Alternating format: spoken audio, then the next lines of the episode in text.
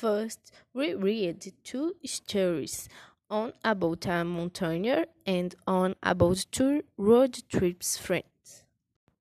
Then, we study use and rules of the simple past, like the use of ed in affirmative sentences and the use of did in interrogative st- sentences.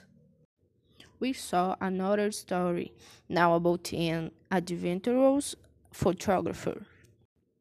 After, we returned to study on the simple past, more specifically on the deliberate question. In the book was a major about dangerous situations.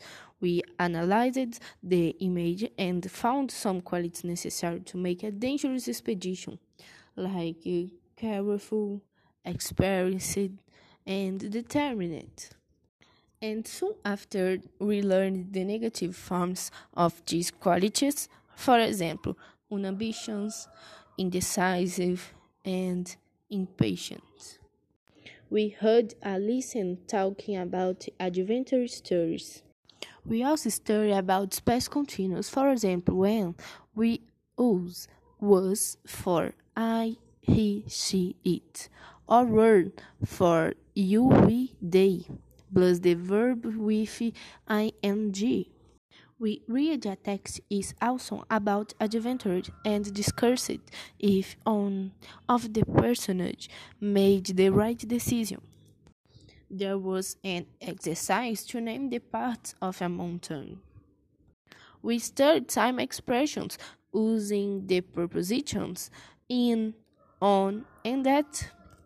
We also practice pronunciation and intonation for responding. Once again, we read a text, but now talking about the history of survival. And we end the unit with adverbs with lay. For example, av- uh, eventually, amazingly, and slowly. And that's all. Bye. I'm sorry for the chicks and dogs.